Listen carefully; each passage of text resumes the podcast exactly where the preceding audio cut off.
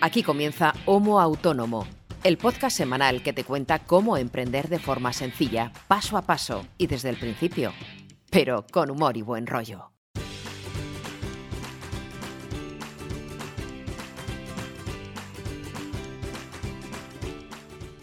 Hola, ¿qué tal? Muy buenas a todos y bienvenidos a este episodio número 96 de Homo Autónomo, el podcast de autónomos, de emprendimiento, de emprendedores, hecho por autónomos para el resto de autónomos, ya seas primerizo, ya seas veterano, ya seas de nuestro país o de fuera de nuestras fronteras, en el fondo no nos da igual porque al final todos tenemos las mismas preocupaciones, los mismos marrones, pocas veces alguna alegría, pero bueno, al final entre todos nos abrazamos y nos arropamos unos a otros y, tiramos para adelante cada día y cada semana. ¿Y quién hace este podcast? Si llegas hoy por primera vez a, esta serie que es Homo Autónomo y te encuentras aquí a un tío hablando de, autónomos, de emprendimiento, de pues eso, de, cosas un poco, un poco extrañas, ¿no?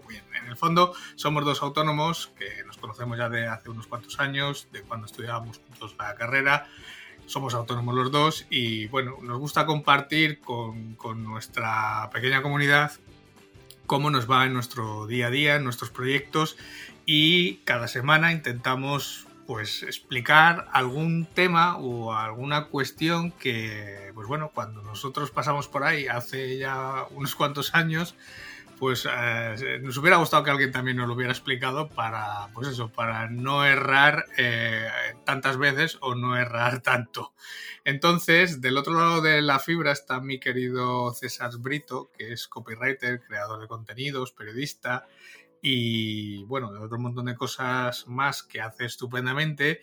Y de este lado de la fibra, quien te habla, soy Ángel Martín, soy consultor de marketing online y bueno, me dedico a otro montón de cosas también que, bueno, que algún día contaremos ya en un día, además, yo creo que ya bastante próximo. Y como yo no puedo hablar una hora porque, pues bueno, ya sabéis que mi garganta muchas veces eh, no está para muchos trotes, tengo que darle voz y voto y de todo a mi querido Brito, porque además hoy es el que va a llevar la voz cantante y no quiero decir que con eso se nos vaya a poner a a cantar aquí una saeta, pero, pero casi. ¿Cómo estás, Brito? Ya te, digo, ya te digo que cantar no voy a cantar. no es de karaoke tú, ¿no? No, no, no, es una cosa que no me ha gustado nunca, no se me da bien. No tengo mal oído, pero no canto bien. O sea, no, eh, cuando era chavalito estaba en un coro y tal, pero no duré poco y no, no, me, no, me, no me atrae demasiado, sinceramente. Ya, ya, por mucho que lo pidan los oyentes en el programa 100, no voy a cantar, no... Oh. afortunadamente no hay... De nuestra época que tuvimos la suerte de que no todo quedaba registrado y no todo queda grabado. Sí, menos mal que en aquella época no había móviles con cámara o no grababan Madre mía, menos mal porque hay muchas tropelías que se perderán en la historia. Oye, dice siempre que tenemos pocas alegrías. Yo tengo una alegría, macho. Bueno, pues mira, oye, de vez en cuando hay alguna alegría. He cobrado por adelantado un proyecto. Bueno, Increíble. Increíble. a, veces, a veces pasa, a veces pasa. Y además era mm, es un proyecto que estoy trabajando en él, de hecho, todavía. Y por ser una institución eh, pública, vamos, es la Universidad de Salamanca, no, no pasa nada por contarlo yo contaba, yo y mis representantes contábamos con que, bueno, tardaríamos bastante en cobrar, mínimo seis meses, nueve meses. 30, 60 días, por lo menos. Eh, no, no, o más, o mucho más, porque, a ver, es un mm. proyecto grande, con un presupuesto elevado y tal, y, a ver, tenemos el compromiso firmado de, pago y no, no, hay problema, además, la universidad es otra cosa, pero formal, desde luego. Pero y cuando de repente me cuentan, oye, que hemos cobrado, pásame la factura, digo, ¿qué me estás contando? Pero si estoy, llevo, llevo apenas tres semanas con el proyecto, dos semanas y media largas y, acabo de empezar. Vamos, una alegría muy interesante. Muy interesante. Hombre, el que. No sé cómo es el dicho, que el que el que paga descansa y el que cobra más. y el que cobra más, pues es exactamente igual, claro. No, no, la verdad es que no me lo esperaba y, y bueno, a ver, no es que sea una maravilla, ni una locura, ni me vas a lavar el trimestre, pero hombre, una alegría de la semana sí te da, desde luego. Hombre, claro. Y aparte ya estoy trabajando con, cerrando de hecho mm, proyectos del mes de mayo. Estamos grabando esto a finales de abril. A no sé cuándo escucharán los oyentes este episodio, puede ser en 2054. pero estamos grabando esto a finales de abril y ya estoy acabando trabajos de mayo, así que me estoy dando bastante vidilla. Muy bien, muy bien. Yo es que ando, ando aquí eh, con mi querida, bueno, con mi querida agencia tributaria, ya sabes que estamos en plena campaña de la declaración de la renta. Y este año, eh, a raíz del año pasado, del COVID, de eh, ERTES, no ERTES y, y demás zarandajas, tengo un follón eh, liado. Tengo la, tengo la gestora loca, porque encima, eh, por recomendación incluso de la propia agencia tributaria, hay que esperar a ultimísima hora para presentar la declaración, porque claro, el SEPE tiene, es un mundo aparte y tiene su guerra aparte, eh, hasta que actualice todos los expedientes puede ser... este año está muy divertida la cosa. Sí, Está, está complejo, está complejo, además que creo que ha habido, no sé en qué momento del año pasado, durante la crisis de la mm, cuarentena y el COVID, hubo cobros erróneos de la. Sí, sí, sí, sí. Es que yo, tengo, yo, tengo, de todo. Tengo cobros de más, eh, luego tengo que devolver pasta, luego tengo por ahí un uno de los expedientes de ERTE, no lo acepto el SEPE. Bueno, tengo un follón. Sino este año, por circunstancias que son perfectamente entendibles, va a ser. Eh, entretenidillo. Y mi, hmm. mi padre, que se dedicó mucho tiempo al sector bancario, trabajó muchos años en, una caja de ahorro, está muy habituado al tema de, la renta y tal, y durante muchos años, de hecho yo lo recuerdo de pequeño, verlo rodeado de papeles, de torres literalmente de papeles, de declaraciones, no las suyas, sino de muchos compañeros, vecinos, amigos de la familia, que lo hacía él cuando se hacía casi, casi a mano, te estoy hablando. A mano. Sí, mm. ya el programa de, de la renta, el programa padre, que los más viejos del lugar se, se acordarán, eh, fue una innovación interesante, pero hasta ese momento mi padre hacía casi todo a mano. Y entonces tiene el tema tributario muy metido en, la, en el coco. Y cada, cada ejercicio, cada año, me pregunta, me, me, pide, vamos, oye, pásame tu borrador.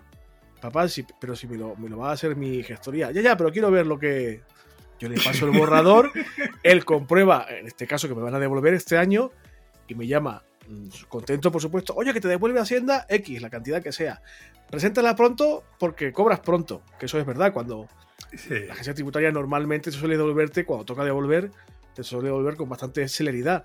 Pero este año me temo que, no va a ser así, va a ser lo que tú decías ahora, en, la última, en el último tramo prácticamente. Y me imagino que mi padre estará bastante preocupado y o lo conozco muy poco, o cada 15, 20 días, oye, ha presentado la renta, presenta la renta, presenta la renta, presenta la renta. Papá, que no la presento yo, que la presenta mi gestoría. Y la gestora, como le, te pasa a ti, estará esperando un poco a que, a que la institución se, se centre un poquito y sepa por dónde se anda.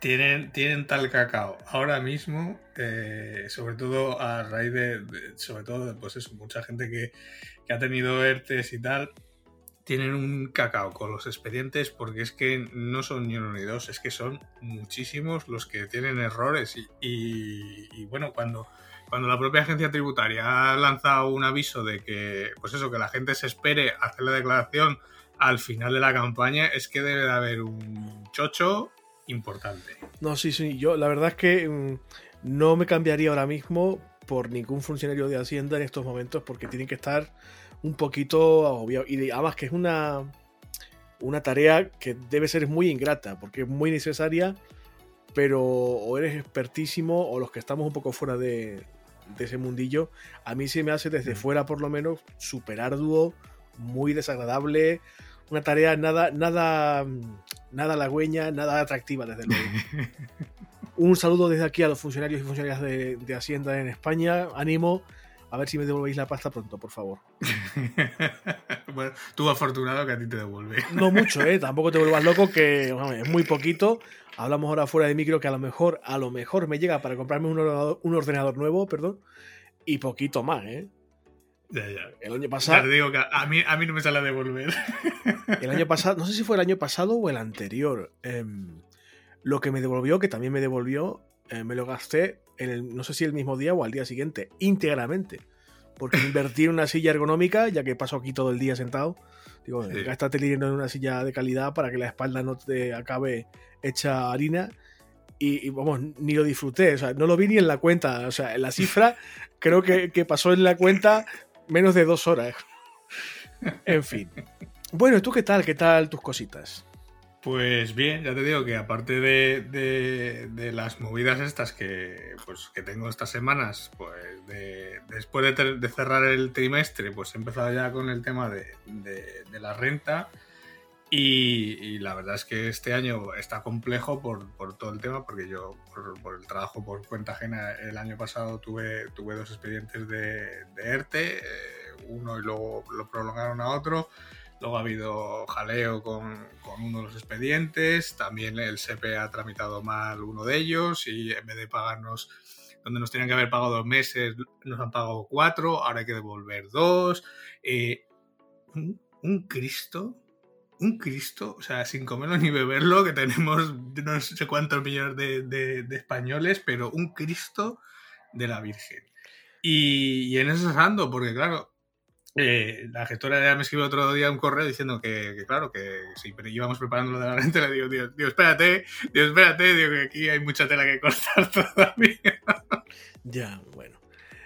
No sé si, bueno, creo que todavía mm, no es el momento, pero ya habría que plantearse a lo mejor traer a alguien de Hacienda, no a un inspector, no a nadie así, sino un especialista que nos cuente su visión de todo este tema desde dentro. Lo que tú estás comentando y lo que estamos hablando ahora de, oye, pues me imagino que tiene que tener un chocho importante.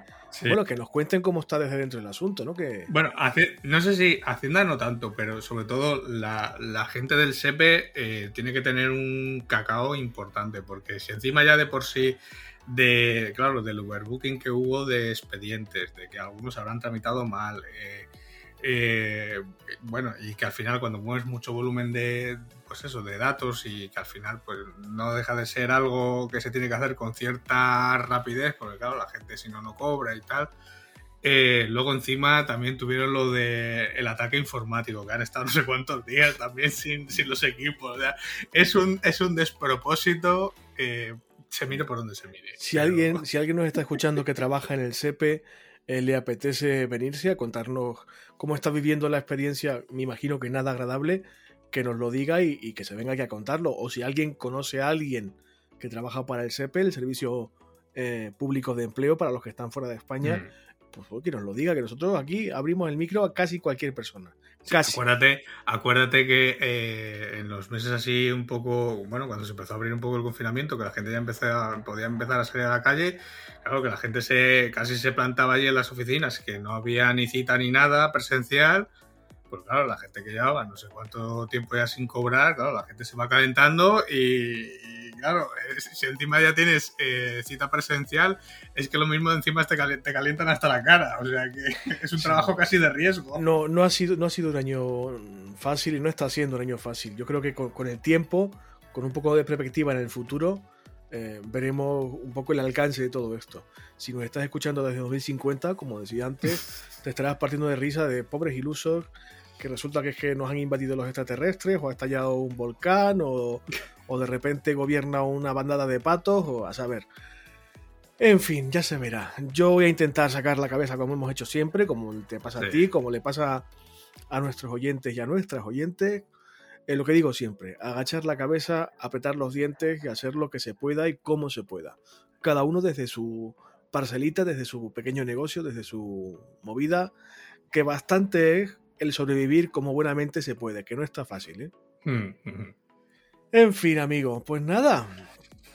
¿De qué vamos a hablar esta semana? Cuéntame. Pues bueno, ya lo habrán visto los oyentes por el título del episodio de esta semana, eh, que lo estaban esperando seguramente algunos con ansia. La pasada semana no pudo ser, porque me cayó un marrón justo el día antes. para el día de la grabación y te avisé de que no podía. Y bueno, lo, pasamos una semana más adelante. Eh, vamos a continuar.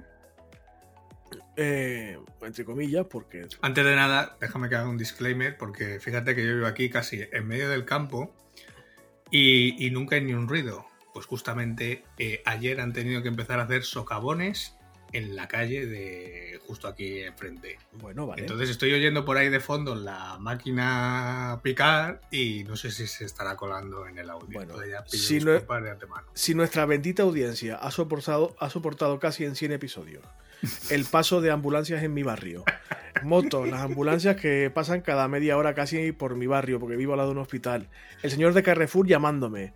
O sea, la audiencia ha aguantado casi de todo. No creo que pase nada porque se cuele un poquito de maquinaria pesada de forma puntual.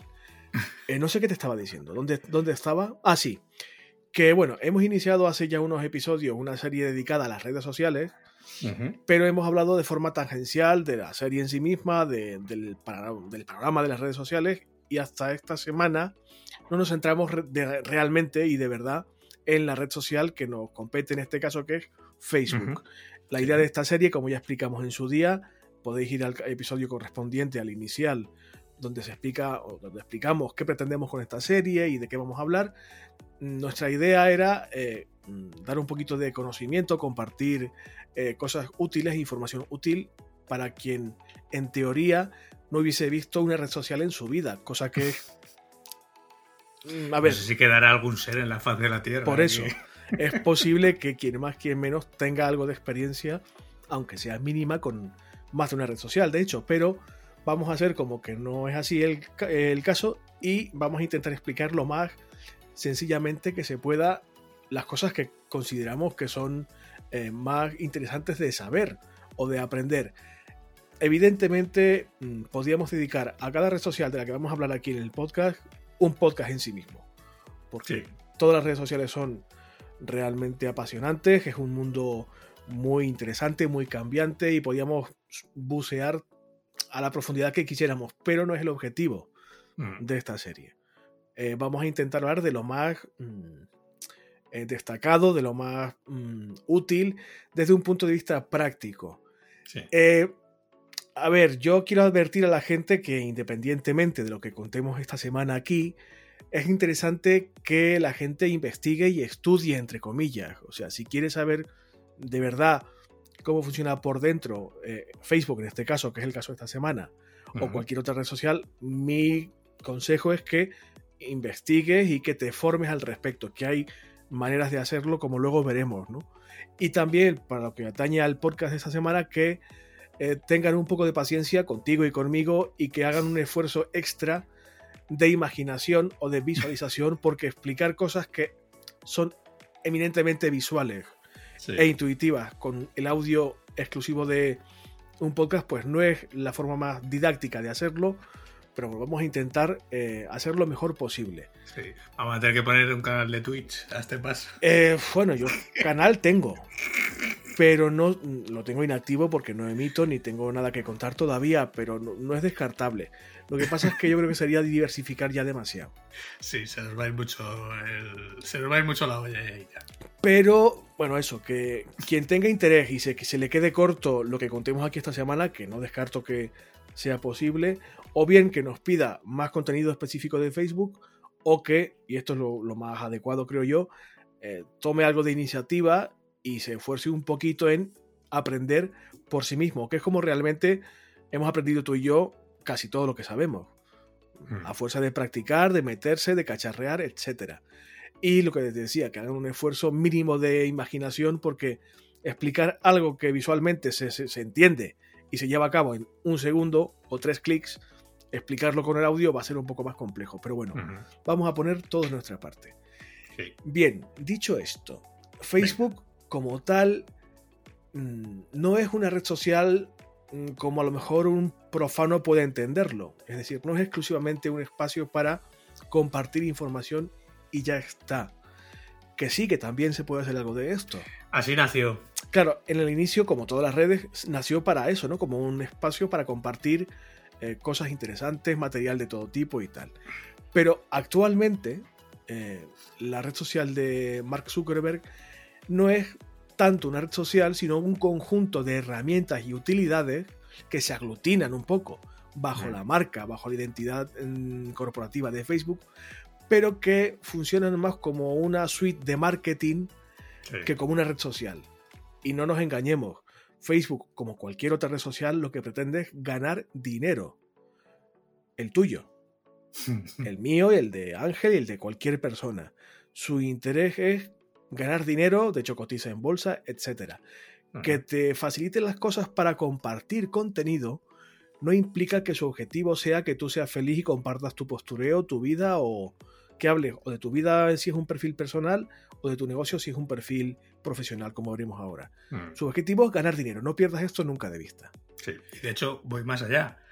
Si no se está llevando tu dinero de forma real, es decir, si no te está cobrando de la tarjeta porque tienes campañas activas, eh, se está llevando otra forma de dinero que son tus datos. Efectivamente.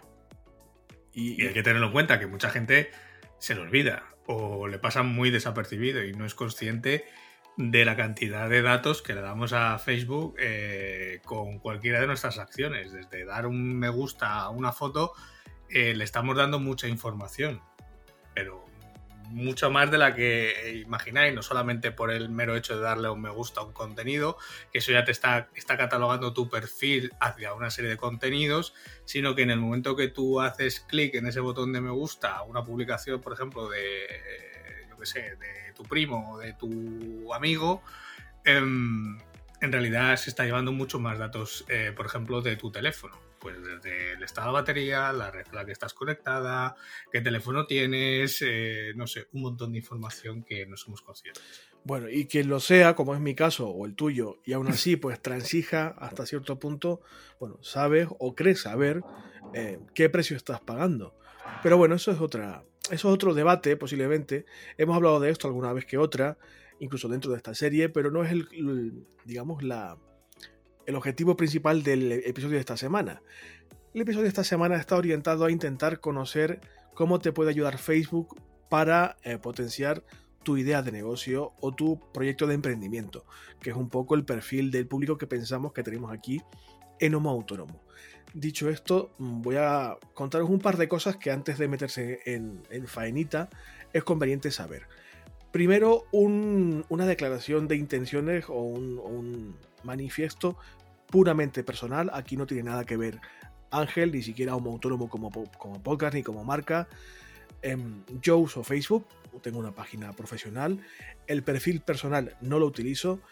Yo, si me preguntara a alguien ahora mismo qué hacer con Facebook, yo, mi consejo sería desinstálalo o elimina tu perfil. Porque de verdad que no es una red que yo recomiende utilizar. Eh, para mí, actualmente, en el momento en el que estamos grabando esto, finales de abril de 2020, eh, hoy en día para mí Facebook carece un poco de utilidad. Es cierto que es una perspectiva estrictamente personal. No hay que negar que Facebook como red social tiene millones de usuarios en todo el mundo, que sigue siendo útil para muchísima gente y evidentemente pues tiene su utilidad, pero por razones que tienen que ver en parte con la privacidad, como decías tú hace un momento, y con la forma en la que ha evolucionado Facebook como proyecto empresarial, a mí particularmente lo, que es, lo que representa y cómo funciona, considero que no es lo más apropiado para utilizar en tu trabajo. Pero, si aún así eh, tú crees que puede serte útil o, tienes una estrategia definida en la que Facebook tiene eh, un cierto peso o prevés que puede tener una cierta importancia porque tu público está ahí o lo que sea, adelante. Pero si me preguntara a mí actualmente, Facebook es de las pocas, si no la única, que yo descartaría eh, para utilizar. Pero aún así vamos a hablar de lo que podría ser útil para ti si nos estás escuchando. Vale.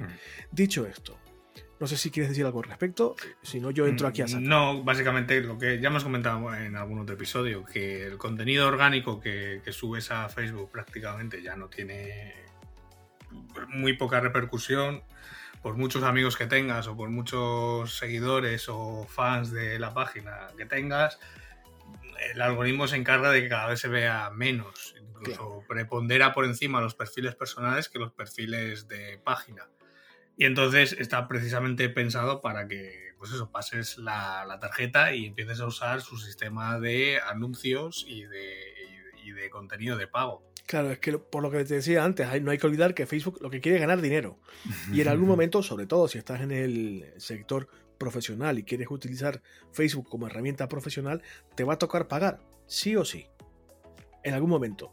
Y esto es conveniente que lo, que lo tengas un poco en mente antes de arrancar o antes de embarcarte en una mm, estrategia de, de, contenido con Facebook. Vas a tener que pagar porque es lo que persigue la empresa. No es ni bueno ni malo, es su objetivo empresarial. tienes, que, tienes que asimilar que vas a tener que pagar. ¿Cuánto? cada cuánto tiempo y tal, eso ya depende de, qué negocio tengas, del tamaño de tu audiencia, de tu presupuesto, etcétera. Pero bueno, vas a tener que pasar la tarjeta, como dice Ángel, seguro. Seguro, en algún momento. Bueno, dicho esto, para que Facebook sea útil, tienes que saber qué público es el que le interesa a tu proyecto o a tu empresa. Y sobre todo, qué segmentación eh, tiene ese público al que te vas a dirigir. Esto ya lo, hemos dicho en alguna ocasión cuando hemos hablado del plan de marketing.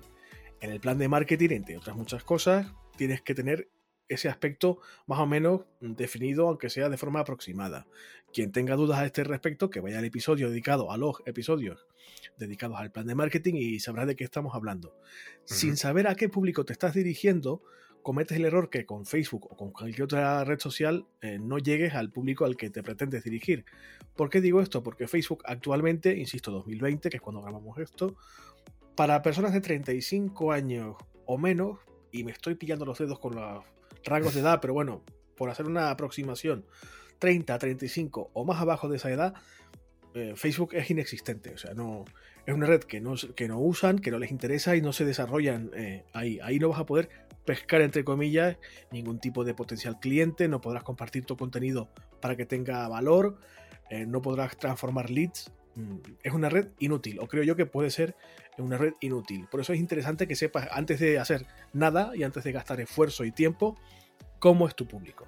Para saber si estás en la, red, en la red apropiada, porque quizás no te conviene hacer contenido en Facebook y sí en TikTok, depende de lo que vendas, ¿no? Claro. Sí, sí, no, está claro. Y, es cierto, las nuevas generaciones eh, no entran en Facebook ya, no se registran en Facebook.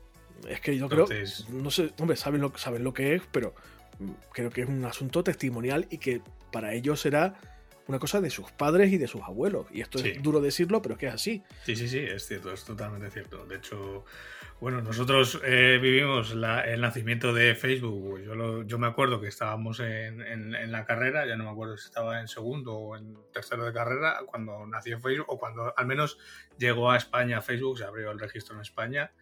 Y, ya hace, pues fíjate, ya hace unos cuantos añitos, ya va a hacer 13 o 14 años. Entonces, em, han pasado muchos años y sí que ese arco de edad que has puesto es justamente, pues la gente que más o menos tenía 18 o 20 años cuando se registró y lógicamente eh, más mayores que fueron entrando posteriormente son los que la siguen usando. Eso sí, cada vez menos, ¿eh? porque incluso eh, yo apenas la uso ya, no salvo para generar campañas publicitarias y tal, a nivel personal prácticamente no, no lo uso. Eh, y de gente conocida que tengo a mi alrededor, pues es cierto que cada vez se va usando menos. O sea, la gente va huyendo, yo creo, un poco del ruido que, tiene la propia red social. Lo que tiene demasiado ruido, mucha. No sé, mucho, demasiado contenido, muy poco filtrado, o al menos a mi juicio. Y, bueno, al final, pues bueno, como ya hemos dicho, no deja de ser un, un robatiempo eh, muy potente. Bien, dicho esto, otra cosa que hay que tener en cuenta antes de empezar es que Facebook, em, vamos a hablar aquí en el episodio de esta semana del Facebook para empresa o de las páginas de perfil o de corte empresarial, que Facebook tiene diseñada una, un itinerario para crear una cuenta ya específicamente para una marca, una personalidad pública que llaman ellos o una celebridad, pero no un perfil personal. Todo lo que tengas aprendido o habituado a usar en el perfil personal olvídate de ello porque por lo menos en este aspecto, en lo que vamos a hablar esta semana, no se aplica casi para nada, salvo para darse de alta como veremos luego. O sea, no, ni funciona igual, ni el entorno gráfico es el mismo, ni los objetivos de la creación de contenido dentro de cada uno de los tipos de perfil es el mismo. No tiene nada que ver. Como pasa con otras muchas redes sociales, Facebook está en constante cambio no sé si una vez al año, pero más o menos una vez, incluso dos veces al año, hay algún tipo de cambio significativo en la red. Ya sea en el aspecto, que es lo que tú y yo podemos percibir de forma más mm, evidente, como eso sí es más frecuente y no es visible, el mm, funcionamiento del motor de búsqueda, del algoritmo, de la supremacía de un tipo de contenido por encima de otro, eh, pijaditas de interacción y, monitoreo, manejo de datos internos y todo esto. Esto la gente profana no suele verlo, pero se producen muchos cambios de este tipo eh, con bastante frecuencia. Algunos de ellos tienen un impacto considerable en cómo se comporta tanto la red en sí misma como la gente que usa esa red. Y este tipo de cambios hay que Mm, seguirles la pista todo lo posible para saber si tienes que actuar de una forma diferente ahora que dentro de siete meses poder aplicar las estrategias nuevas que Facebook marca, porque si te metes en Facebook, como cualquier otro entorno social, tienes que seguir sus reglas y sus normas. Y si de repente Facebook decide que prima mm, las publicaciones eh, de texto, todo el mundo a redactar texto. Si de repente decide, porque le sale del nardo, que lo que tiene más interacción y más peso es el audiovisual, te va a tocar modificar tu estrategia y en lugar de escribir, dedicarte a hacer vídeos, etc. Y este tipo de cambios a veces es difícil seguirle la pista. ¿Qué es lo que yo te recomiendo para que no te pierdas del todo? Que te des de alta en el newsletter de Facebook.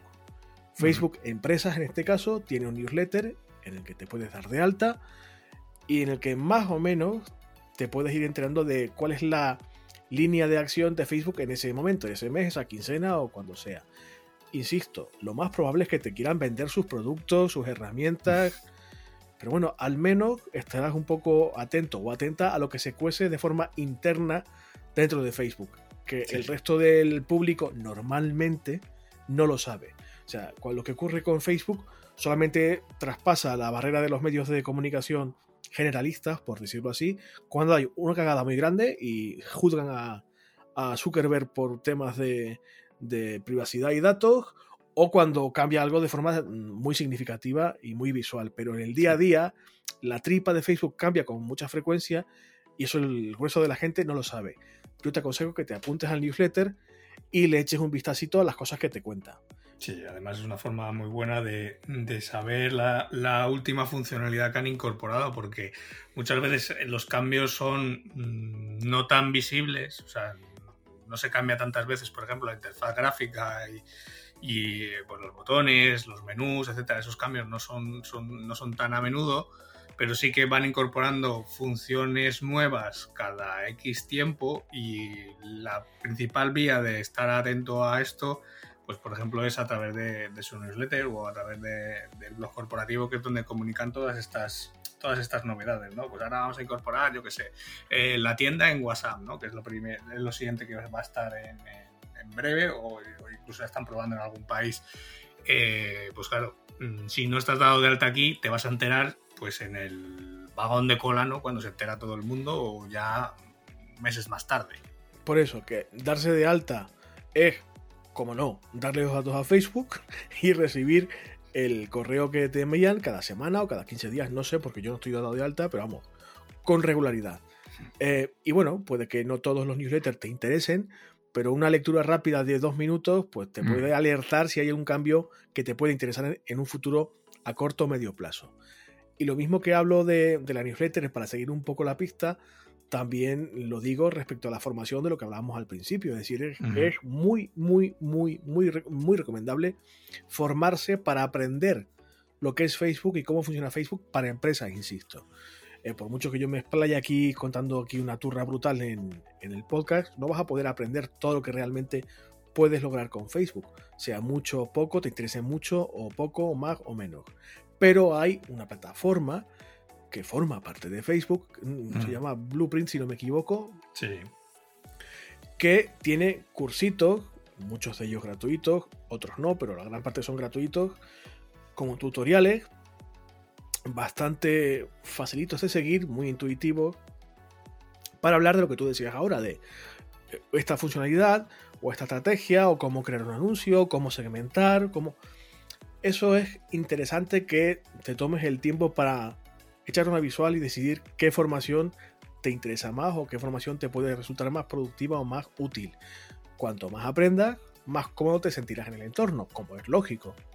Por mucho que eh, Facebook decida, como decíamos ahora mismo, cambiar de forma visible o no su plataforma o cómo funciona.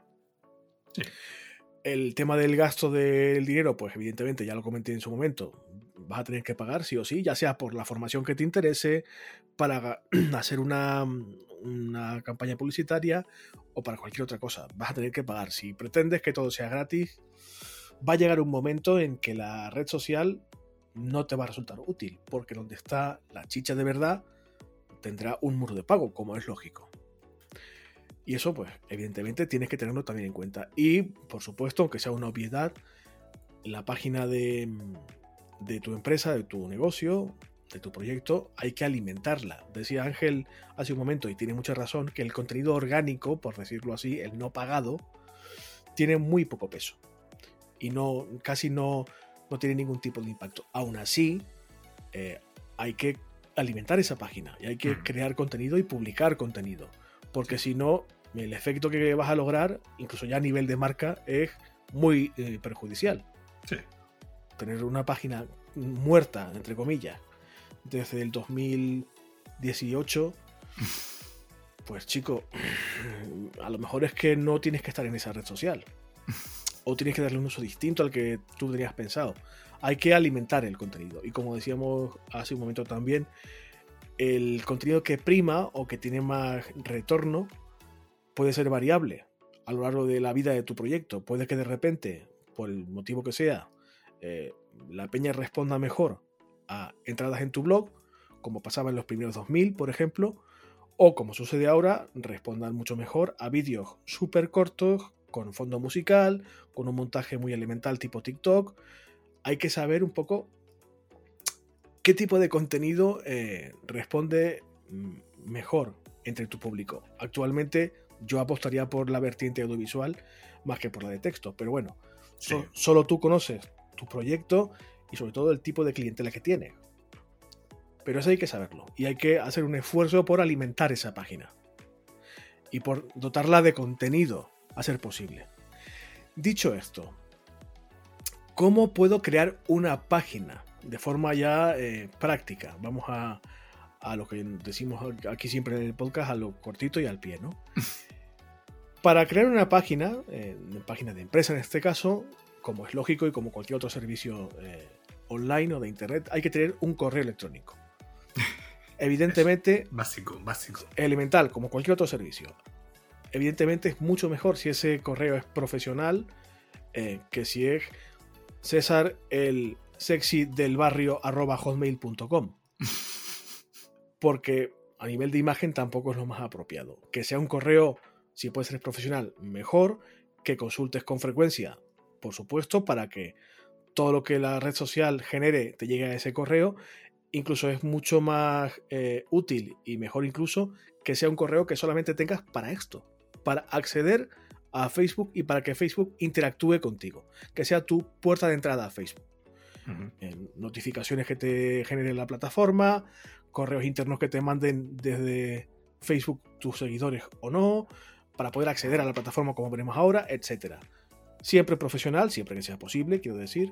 Y mucho mejor si incluso es una, web, un, perdón, un correo profesional solo para utilizar con Facebook. Para que no haya eh, mezclas, ni confusiones, ni haya un correo de un presupuesto mezclado con una notificación de una novia que te ha salido por el Facebook profesional. No sé si me explico. Hay que intentar compartimentar lo máximo posible. Con una cuenta de correo válida que consultes con frecuencia y que te valga para, exclusivamente para esto si es posible, o por lo menos para temas meramente profesionales, hay que registrarse en Facebook. Con un correo, normalmente este, del que te hablo, y una contraseña. Aquí pueden eh, pasar dos cosas. Que ya tengas un perfil personal. Por lo tanto, el registro no es necesario porque tus datos ya están en Facebook. O que no, no tengas nada que ver con Facebook y nunca, tengas, nunca hayas tenido perdón, un perfil en esa red social. Sí. Si nunca has tenido un perfil, lo que hay que hacer es decirle a Facebook que existe, que tu correo es este y que tu, contraseña para acceder es esta otra.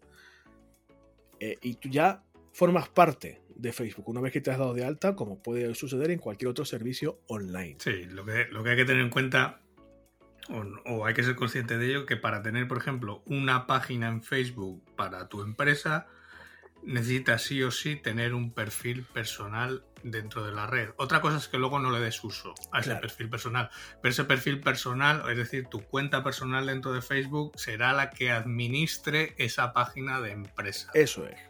O sea, tienes que, tienes que existir para Facebook de alguna forma. Y como a día de hoy no es posible que uno cree una página exclusivamente de empresa desde cero, sino a raíz de un perfil de corte privado de tipo personal, pues lo lógico es mm, darse de alta si no has estado nunca o si ya tienes un perfil, crear una página como veremos ahora.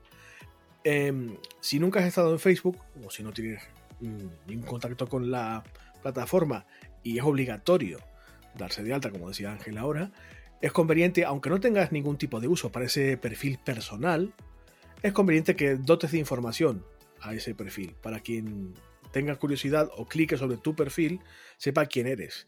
Aquí tienes que evaluar cuánta información quieres mm, proporcionar, porque como decía Ángel al principio, el tema de la privacidad y Facebook, ¿qué queréis que os diga? Bien, bien, bien, pues no lo lleva. Pero bueno, mínimo una imagen de tu logotipo de empresa, una imagen que tenga que ver con, con tu negocio, porque al fin y al cabo es lo que te va a dar acceso a la página profesional, pues sí, un correo de contacto que puede ser el mismo con el que has accedido a Facebook para empresas, etcétera, o sea, lo justito para que no te salte una alerta porque te consideren un bot o algo así. Y para que el público también vea que detrás de ese perfil personal hay efectivamente un ser humano. Aunque luego el grueso de la actividad, el grueso del el contenido sea el de la página de empresa. Una vez que tienes el perfil personal, que estás registrado en Facebook con la información que tú consideres apropiado eh, compartir con Facebook, mi consejo que sea poca, pero bueno.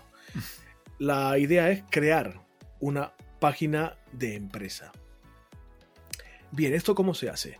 En la página que está destinada al logueo de Facebook, cuando metes tu correo y tu contraseña, hay efectivamente un espacio para meter el correo y la contraseña. Y debajo un botón gordo enorme de color verde que pone ingresar o registrarse, no recuerdo si es la palabra exacta, registrar, ingresar o, o loguearse, no recuerdo. Pero es que debajo de ese botoncito verde, mucho más pequeño, hay un enlace que pone crear una página. Si clicas ahí, estando dado de alta, eh, pasas directamente al espacio de creación de una página de empresa o de perfil eh, profesional. Si no te has logueado, te pedirá que te logues en ese momento, pero ya una vez que te logues, pasarás al espacio de creación de la página, por decirlo así. Una vez que estás dentro, logueado de Facebook, si no lo ves ya, mm, verás tu perfil, pero si no estás en el espacio este de empresas o de perfil profesional, hay un simbolito en la parte superior derecha de la página de Facebook. Esto, por lo menos ahora, no sabemos si esto cambiará, pero mientras estamos grabando este episodio, el simbolito del más está en la parte superior derecha de la, pantalla. Eh, si clicas ahí, hay una serie de opciones y puedes crear una página despliegas el listado de opciones disponibles y la opción crear página es la que te interesa. Una vez que crees una página, no te la va a crear, pero te va a abrir un espacio dividido en dos, mm, dos mitades, por decirlo así. En la parte izquierda de tu pantalla habrá una serie de campos con información que es necesario proporcionar a la plataforma. Por ejemplo, cómo se va a llamar tu página, casi siempre el nombre de tu negocio, el tipo de negocio que es, e información básica para que la gente interprete o, sepa qué tipo de negocio es el que, el que tiene esa página. Si es un restaurante, eh, si es una tienda de ropa, si es una eh, tienda de otro tipo, física o, virtual, o sea, lo que es una mm, información básica. Y también puedes mm, personalizar el aspecto mm, de tu página con imágenes corporativas, una imagen de cabecera, una imagen de perfil, etc. Eso es en la parte izquierda de la pantalla. En la parte derecha de la pantalla verás una especie de vista previa o previsualización de lo que estás eh, creando en ese momento. Y verás cómo la información que tú vas introduciendo conforme rellenas campos va cambiando y se refleja de forma real, entre comillas, en la parte derecha, para que veas qué aspecto tiene, básicamente. Una vez que proporcionas esta información, puedes crear tu página. Le das al botón de crear y con la información que hayas proporcionado, tanto de texto, de información de, contacto, etcétera, y de tipo de negocio, como las imágenes y demás, crearás esa página. En principio, con muy pocos pasos, dos, tres, tienes la página creada, pero quieto parado, quieta parada. No compartas esa página para nada porque aún no es útil. La página está creada, pero no está completa. La información de tu página hay que completarla y, créeme, no se hace en una tarde. Eh, ¿Qué tipo de información te falta todavía? De todo tipo. ¿Qué horarios tiene tu negocio? Si tienes eh, espacio físico o no, y su dirección. Si recibes correos y pedidos o no, y su dirección. Em, si respondes a mensajes de correo de forma interna con Facebook o prefieres mm, proporcionar exclusivamente una dirección de correo electrónico. Hay una serie de hitos que Facebook normalmente en la propia página te va a mostrar como si fuera una línea de tiempo o una sucesión de, milestones o de metas que según vayas cumpliendo, si le proporcionas una dirección de correo, pues un milestone que has completado. Si proporcionas un horario de apertura, pues otro milestone que vas eh, completando y lo va a ver con un check o con un color diferente para que veas tu progreso de información que la página necesita para hacer completa por una parte y para ser más visible y más útil para tu público. Eh, es posible que se te salte algún, algún paso o que no lo veas de primeras porque te encuentres un poco desubicado con el entorno gráfico incluso de, Facebook para empresas que, insisto, es un poco distinto a cómo es el perfil personal.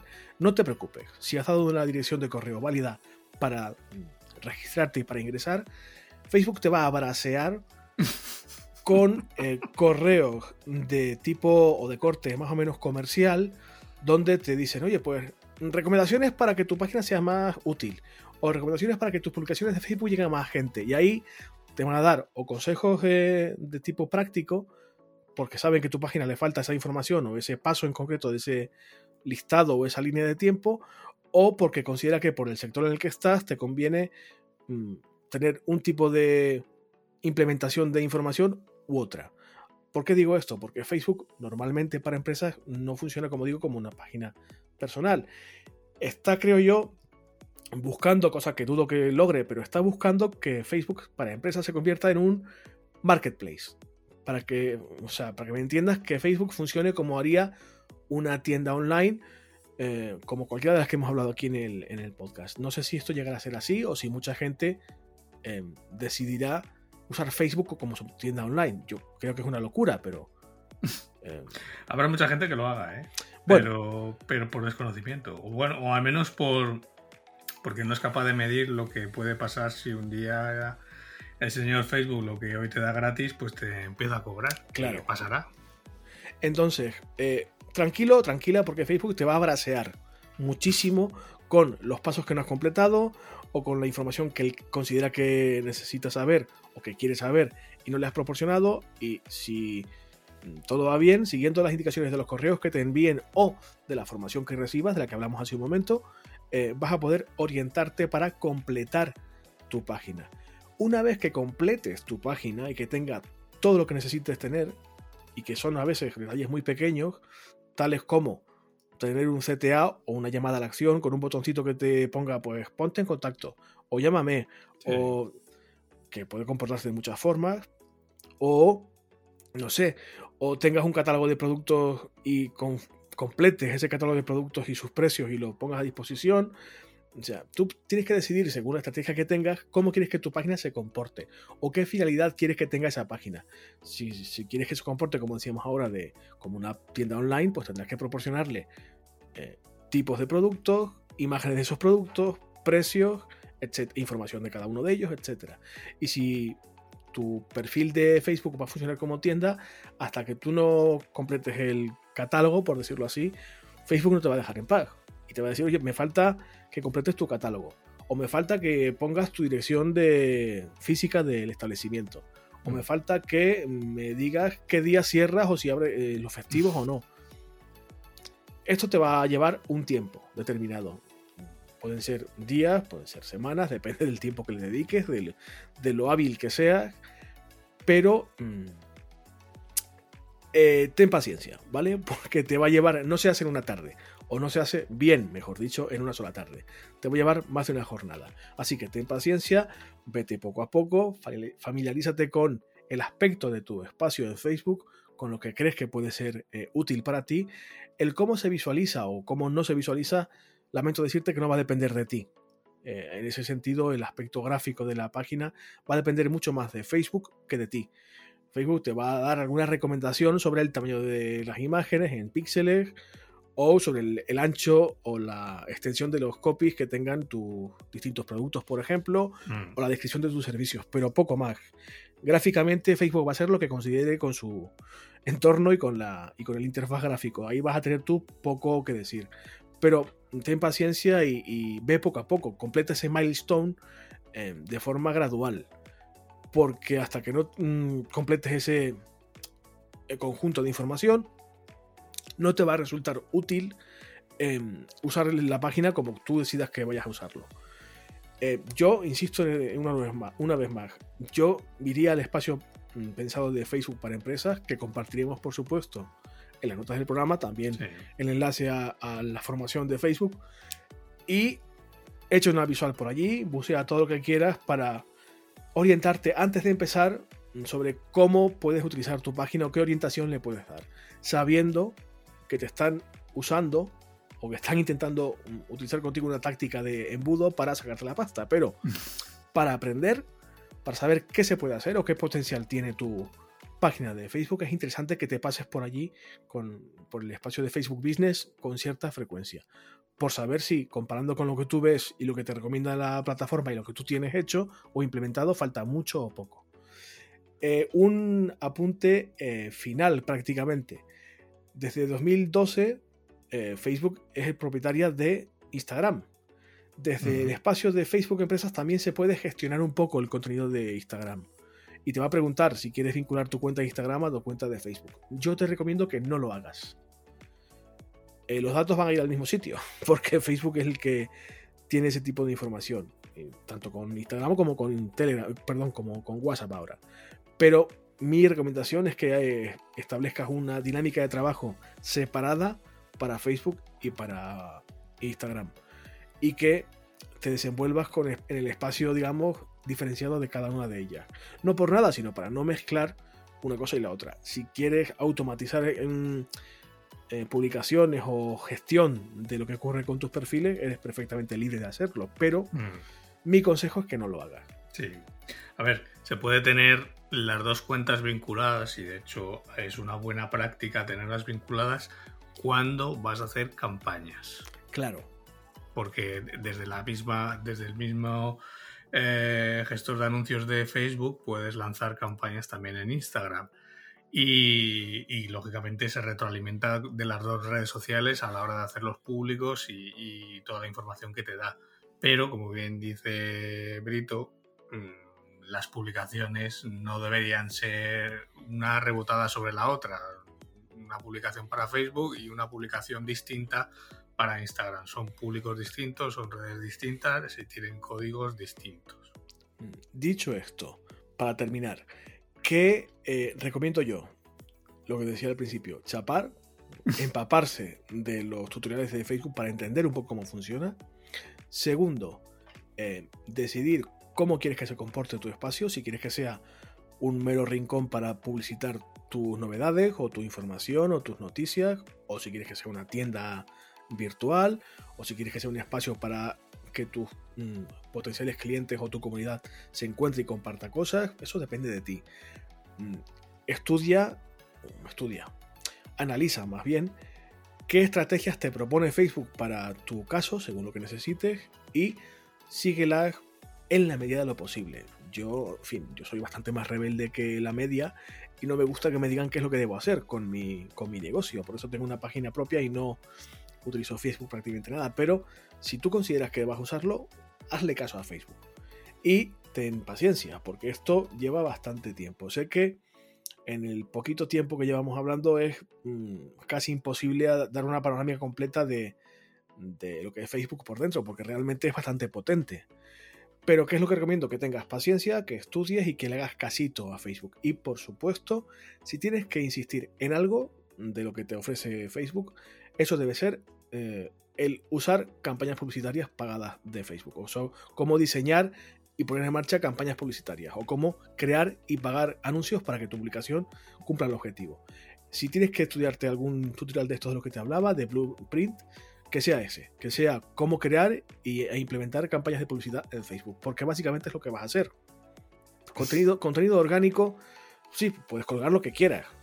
Que has comprado un nuevo, una nueva máquina que te cuose los bolsos que vendes, estupendo. Ponlo en Facebook si te apetece. Que has contratado a una persona nueva que forma parte de tu equipo y quieres poner su perfil y su foto o un selfie contigo y que sois muy felices, estupendo. Pero lo que realmente te va a resultar útil es la campaña publicitaria en Facebook. El dinerito. Si tienes que aprender algo que sea sobre todo eso, cómo crear e implementar eh, campañas de Facebook. Que yo, particularmente en este episodio, no tenía pensado hablar de esto. Si queréis que hable de esto, me lo pedís. Y en lugar de ser yo quien os cuente la movida, traeremos a un, experta, un experto, un especialista, para que os cuente cómo se hace esto. De hecho, tenemos un oyente que trabaja básicamente con campañas publicitarias de Facebook y está hasta las narices de hacer esto y os lo puede explicar. Pero Mm, en principio, esta semana no tenía yo pensado hablar de, Facebook porque mm, va, a llevar un poco más de tiempo. Sí, sí, eh, no, es otro, eh, es otro mundo completamente aparte. Claro.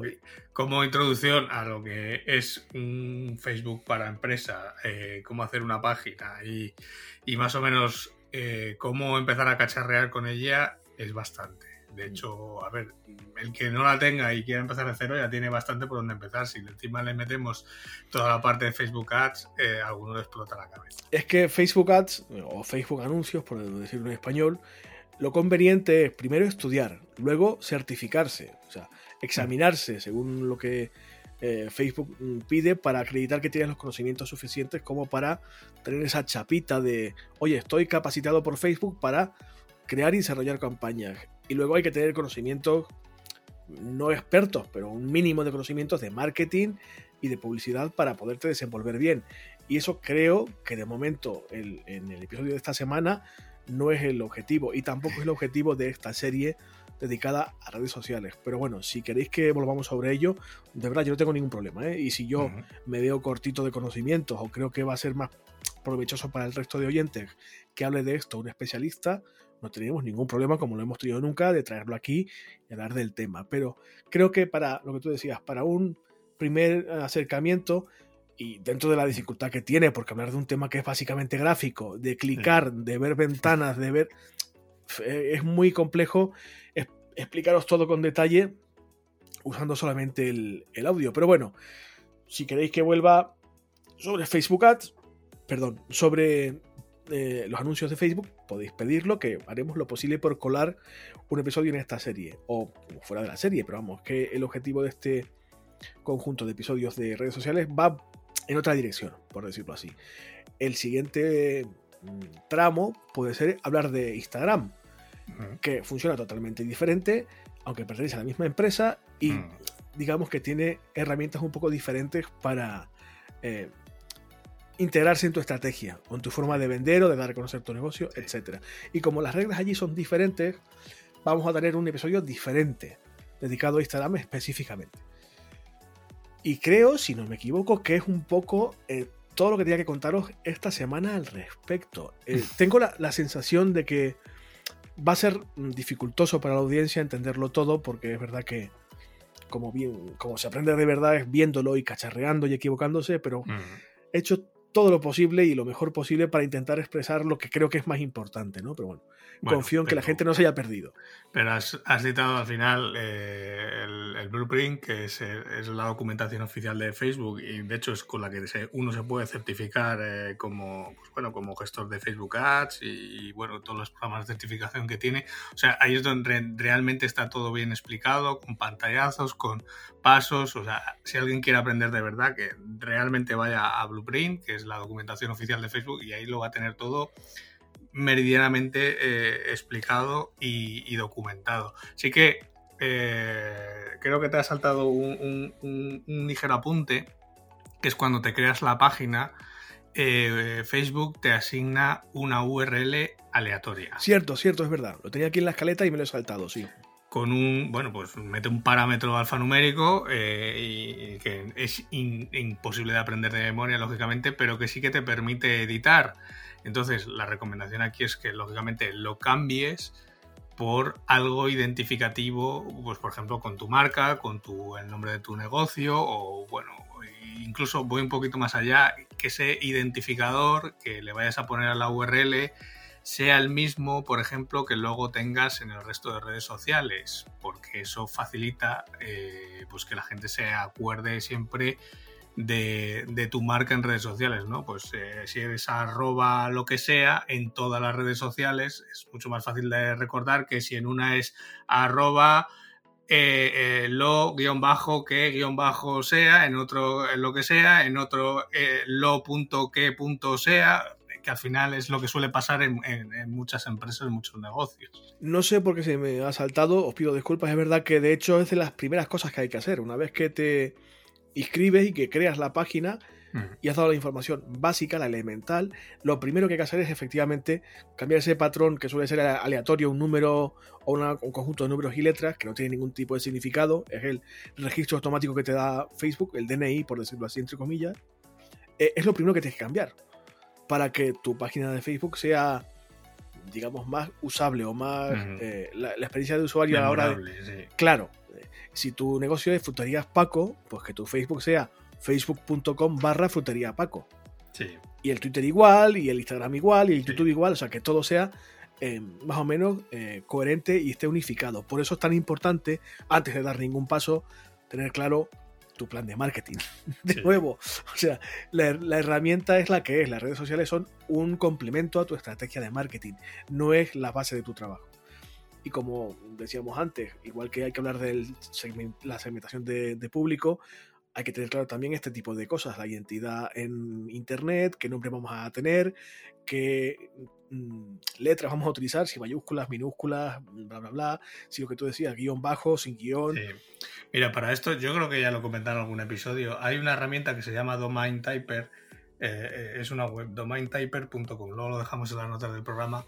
Que tú le pones, por ejemplo, eh, pues un nombre de dominio, el que quieras, y aparte de hacerte las comprobaciones en todas las extensiones de dominio habidas y por haber en el mundo, tiene otra función un poquito más abajo a la derecha, si no recuerdo mal, en la página, que te chequea ese mismo nombre que tú le has puesto en todas las redes sociales y te marca así de un golpe eh, en rojo o en verde si está libre o está ocupado. Entonces, a la hora de, por ejemplo, de, escoger dominio o de escoger el identificador para redes sociales, eh, aquí enseguida ves si lo que tú necesitas o el nombre que tú quieres está disponible, por ejemplo, en todas las redes sociales o si tienes que hacer alguna variación para tener en todas el mismo nombre, que es algo bastante aconsejable.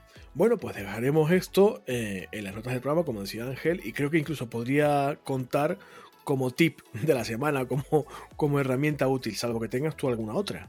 No, porque em, yo iba a mezclar ya casi el tip con el feedback y con todo, porque como esta semana ha habido algo de debate en el, en el canal de Telegram acerca de herramientas de productividad, de gestión de tareas, gestión de equipos y tal, estoy preparando un episodio con, una recopilación de, creo que ayer las conté y me parece que eran 23 o 24, eh, eh, de herramientas de productividad, de gestión de tareas y, este tipo de, software mm, para que todo el mundo sepa qué, qué opciones hay qué opciones son de pago, qué opciones son de pago pero tienen capa de uso gratuita, qué opciones son gratuitas y bueno, que, para qué nos puede servir una u otra eh, en función de, lo que estemos buscando, que al final es un poco lo difícil de esto. ¿no? Hay mucho, mucho en el mercado, mucha herramienta, pero es difícil saber cuál es la que mejor me encaja a mí para mi proyecto o para lo que yo lo necesito, ¿no? O en función de para el uso que yo le quiera dar, ¿no? ¿Lo quiero para gestionar eh, a mi equipo, que somos ocho personas, o la quiero simplemente para mí, para gestionar las tareas de mi día a día, ¿no? Pues al final puedes coger un, software que le sobran luego 40.000 funciones y, a lo mejor en el otro caso escoges uno que luego te, te faltan cosas, Pues ver un poco con un poco de perspectiva todo lo que hay, las más principales, podríamos decir, que hay ahora mismo en el mercado y cómo nos puede encajar mejor o peor. Y eso es lo que ando preparando, que yo creo que para la semana que viene estará, eh, aunque todavía tengo que hacer la, tabla comparativa, que es lo que más rato me va a llevar para tenerlo todo así a un golpe de vistazo. Y iba un poco con mezcla de tip, feedback y demás. Así que la semana que viene, si está el episodio, si lo tengo ya terminado, pues era un gran tip de la semana. No, sí, de hecho, eh, contará el episodio como un gran tip. O sea, el episodio del podcast será un tip en sí mismo. Y mm, o mucho mm, desconozco yo a Ángel, o es posible que nos hagan falta más de un episodio, porque a lo mejor hablar en una hora, hora y muy poco, de 24 herramientas, pues no.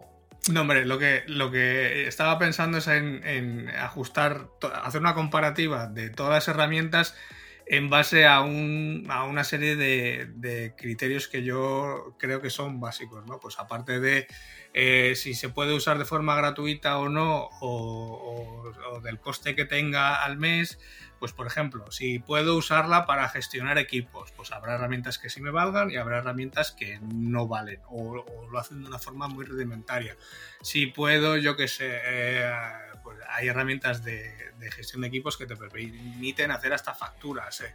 Ese tipo de funcionalidades que más o menos nos pueden llegar a interesar en algún momento dado, pues bueno, pues hacer la típica tabla comparativa, esta sí, cumple todas estas características, esta cumple solo esta, para que a golpe de vista lo, tengamos de una forma más fácil. Y un poco resumen de pros y contras que puede tener cada una que yo creo que es un panorama un poco eh, general, ¿no? Y que la gente se sitúe, o, al menos que sepa todas las opciones que hay, ¿no? Porque al final la gente siempre pues, se va a Trello y, poco más, ¿no? Y hay mucho más en el mercado. Pues yo sí que tengo un par de asuntillos de feedback que comentar. Eh, bueno, más que asuntillos, un par de llamamientos. Eh, ponemos una cortinita y os cuento de qué va. No va a tardar mucho porque son cosas muy elementales. Y cerramos el episodio de esta semana que con la tontería llevamos ya hablando una hora y ya está bien. O sea, ya está bien. pues venga.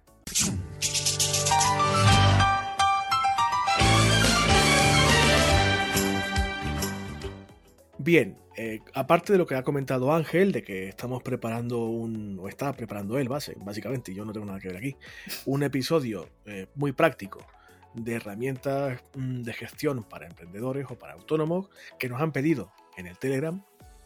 Aparte de esto, que cuenta como feedback, em, tengo dos llamamientos que hacer.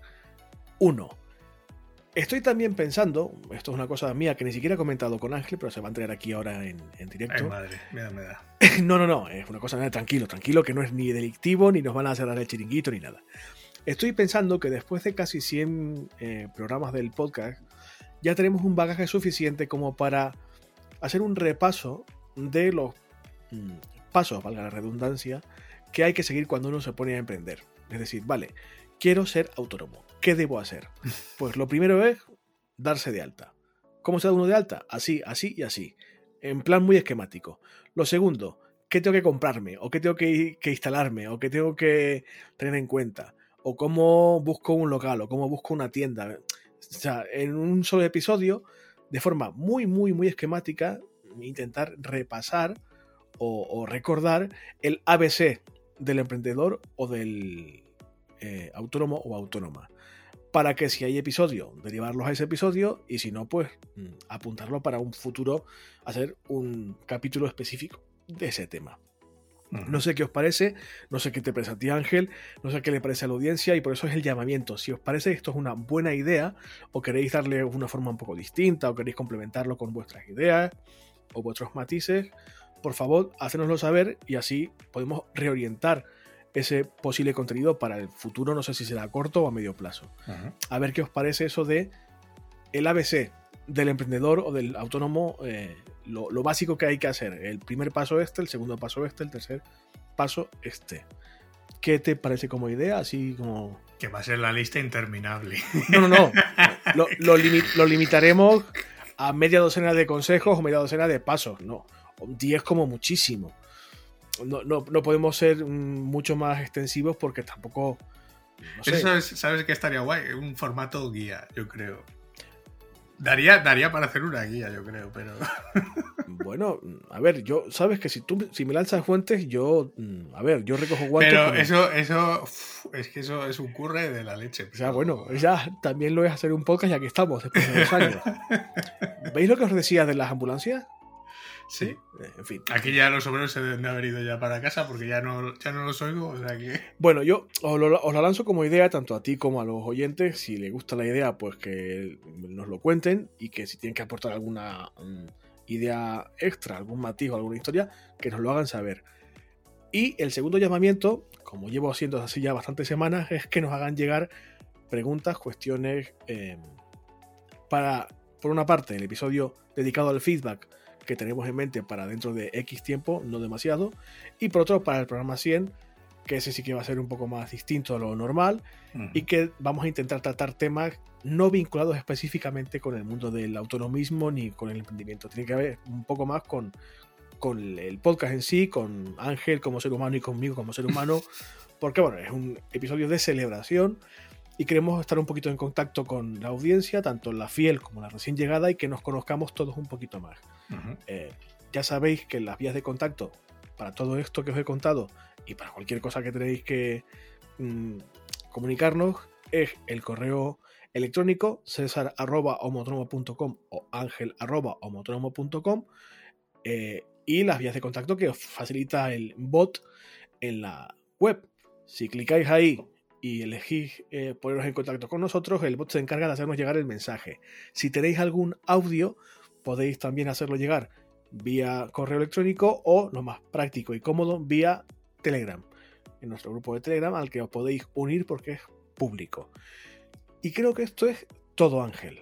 Creo que no se me olvida nada. No, yo creo Vale. que hemos, hemos de- hecho todos los recaos que teníamos. Pues en principio esto hasta la semana siguiente eh, debería de estar. Pues entonces, hasta aquí el programa de hoy. Nada, eh, empiezo a dar las gracias aquí a diestro y siniestro, como hago en todos los episodios. A todos vosotros que nos escucháis, pues muchas gracias por acompañarnos en este episodio número 96, en el que Brito nos ha dado una pequeña masterclass de cómo arrancar con esa página de empresa en Facebook y, bueno, un poquito los, los pasos que tenemos que seguir para ponerla en marcha y también, pues bueno, toda esa documentación que hay disponible para sacarle al final todo el partido a, a Facebook y a, y a los perfiles de empresa y al final a todo ese público que hay en la red social, que es realmente lo único interesante. Bueno, perdón, no lo único interesante, las fotos de gatitos y de tu familia también pueden ser muy interesantes, pero a nivel profesional lo más interesante que vas a encontrar, pues eso es toda esa audiencia que, que tiene dentro. Dar las gracias por acompañarnos, por esas valoraciones 5 estrellas en iTunes, los corazoncitos verdes en Spotify, los me gusta, los comentarios en iBox, eh, porque cuando los dejáis, pues bueno, nos ayudan a subir en el ranking y hace que cada vez seamos más en esta nuestra comunidad, como diría el señor Cuesta. ¿no? Cada vez seamos más homo autónomos. Pero sobre todo, muchas gracias por estar al otro lado una semana más y escucharnos ahí al pie del cañón. A ti, Brito, que te voy a decir que te has currado ahí toda la escaleta, toda la documentación y toda la información de redes sociales, que ya sabes que yo eh, cada día aborrezco más. Así que mil gracias y también que me sirve un poco de, de refresco, porque he de decir que cada vez que entro en, en, en, Facebook siempre tengo que andar buscando alguna opción porque me la han cambiado de sitio. Son unos pesados, pueden dejar las cosas nunca quietas. Bueno, pero ya sabes que esta gente vive en parte de esto también, ¿no? De vender, de vender una imagen de dinamismo, de cambio, de evolución, que realmente no es tal. Facebook funciona eh, para dos cosas. Para quedarse con sus datos y comerciar con ellos y para ganar dinero, básicamente. ¿no? ha sido un placer, como siempre, amiguete. Tampoco, oye, una cosa, no olvidarse de los amigos de Podimo, que también estamos en Podimo. Yes. Desde, aquí, desde, aquí, un saludo y que también puedan dejarnos algún comentario de alguna cosita positiva que se agradecerá muy mucho. Pues sí. Y nada, a todos los demás, pues nos escuchamos el próximo sábado con un nuevo episodio de Homo Autónomo. Hasta entonces, que paséis feliz semana. ¡Adiós! Adiós a todos.